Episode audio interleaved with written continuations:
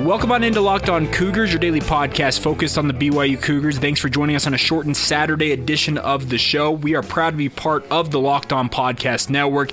We are doing a shortened show today as we continue our player countdown series towards the Holy War, talking about freshman offensive lineman JT Gentry. Could he be the key to getting a big time commitment in the 2020 recruiting class for the Cougars?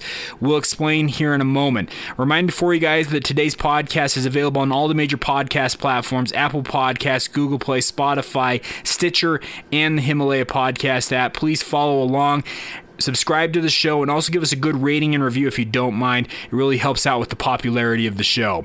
And with that, let's get going. This is your Locked On Cougars podcast for June 22nd, 2019.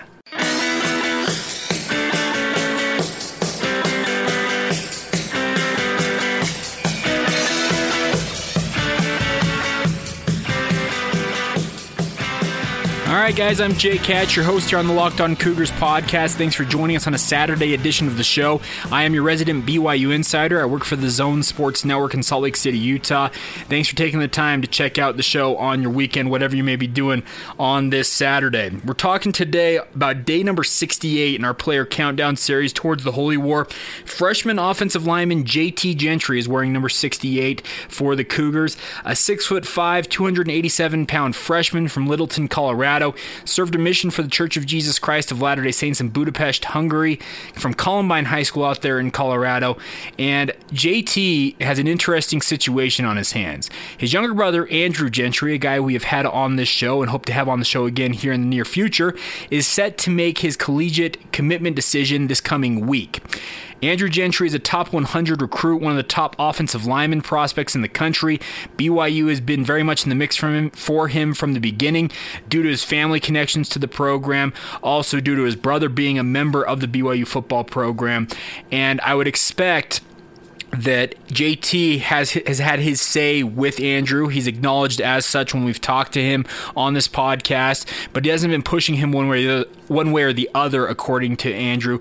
But the hope for every BYU fan out here is that JT can really help push Andrew to commit to BYU. It sounds like, based on people I've heard from and talked to, that the race for Andrew Gentry is now between Michigan and BYU. Notre Dame has kind of fallen out of the race here. I would expect that BYU still lands Andrew Gentry this week, this coming week when he decides to commit, and we'll make sure to have it covered for you when he makes that decision, good or bad. We'll cover it for you. We'll re- react to it, but it's nice to at least that BYU has the chip of his older brother JT is on BYU's campus. He's on BYU's roster, and he can help influence and really tell uh, Andrew what BYU's all about. I'm hopeful that BYU can get Andrew Gentry. It would go towards BYU putting together a, a, solid 2020 class. He's only one part of it. I get that. It's usually a 20 man to 25 man class, but having one of the top 100 recruits, one of the top offensive line prospects in the Western United States commit to your school would signal a big time recruiting win for Kalani Sitake and Here's hoping that they get that good news this coming week when Andrew Gentry is set to make his announcement. I believe on June 28th is when he's kind of set the date to make that announcement. He was on an official visit to BYU recently. Uh, checking out the campus. He said uh, when we talked to him on this podcast, you can go back and find it It's a couple months ago, They wasn't sure he would take an official visit, having visited BYU so many times before that. But he did take that official visit, and I think that's great. I think BYU was able to roll out the red carpet for him, really uh, wine and dine him. And I know that that doesn't necessarily fly at BYU, wine and dine, but it it's nice that BYU can go out and show this young man some extra love on an official visit. I understand he said he'd been on campus multiple times. He understands what BYU is all about, being a member of the church. The biggest thing is BYU was able to get him on campus, get some one on one time with him, theoretically without outside influences from other schools. There's been stories about schools interfering with official visits uh, when, for other prospects. But the nice part is it sounds like BYU was able to get Andrew Gentry for his final official visit, and I think that bodes well for the Cougars' chances getting it. That's not to take away from JT Gentry here. JT, I think, is actually a guy who can play all five positions along the offensive line. We talked about Tristen Hoge on yesterday's podcast how he can play all five positions along the offensive line. I think JT Gentry's got that ability in his own right. I would expect that the coaching staff's going to try him out at tackle to begin with and then move him to the interior, but I really feel like the his ability to play. He's a 2015 Max Preps All State First Team, uh, 5A All State First Team, and Denver Post All Colorado Team honoree from his high school days there at Columbine High School.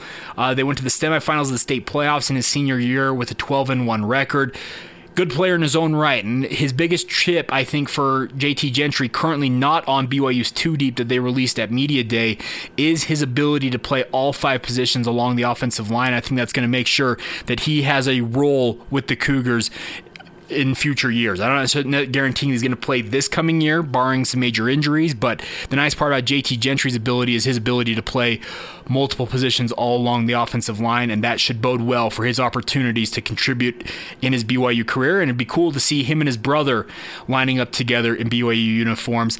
I've said it before and I'll say it again. Andrew Gentry, I think, would be the biggest offensive line prospect for BYU since John Tait in the mid to late 1990s. Of course, Tait went on to an all pro career in the NFL. I really feel like Andrew Gentry, at least right now, has that type of potential for the Cougars. All right, there you go. That's our player countdown series. JT Gentry Gentry, and also by extension, Andrew Gentry, who is expected to announce his commitment decision this coming week. That is your Locked On Cougars podcast for today, June 22nd, 2019. Hopefully, your weekend is going great. We'll be back with another edition tomorrow talking about sophomore offensive lineman Brady Christensen, one of BYU's cornerstones for this young offensive line. Seemingly came out of nowhere and had an absolutely stellar freshman year after a mission. We'll talk about him on tomorrow's edition of the podcast. Thanks again for joining us. Please download, subscribe, subscribe, rate, and review the show. And make sure when you get in your car, when you're driving around town, make sure to tell your smart device, play podcast locked on Cougars. That way you always stay up to date with the latest in BYU news. Thanks again for taking the time to join us on today's edition of the show. Have a great day, and we'll catch you tomorrow. This has been Locked On Cougars for June 22nd, 2019.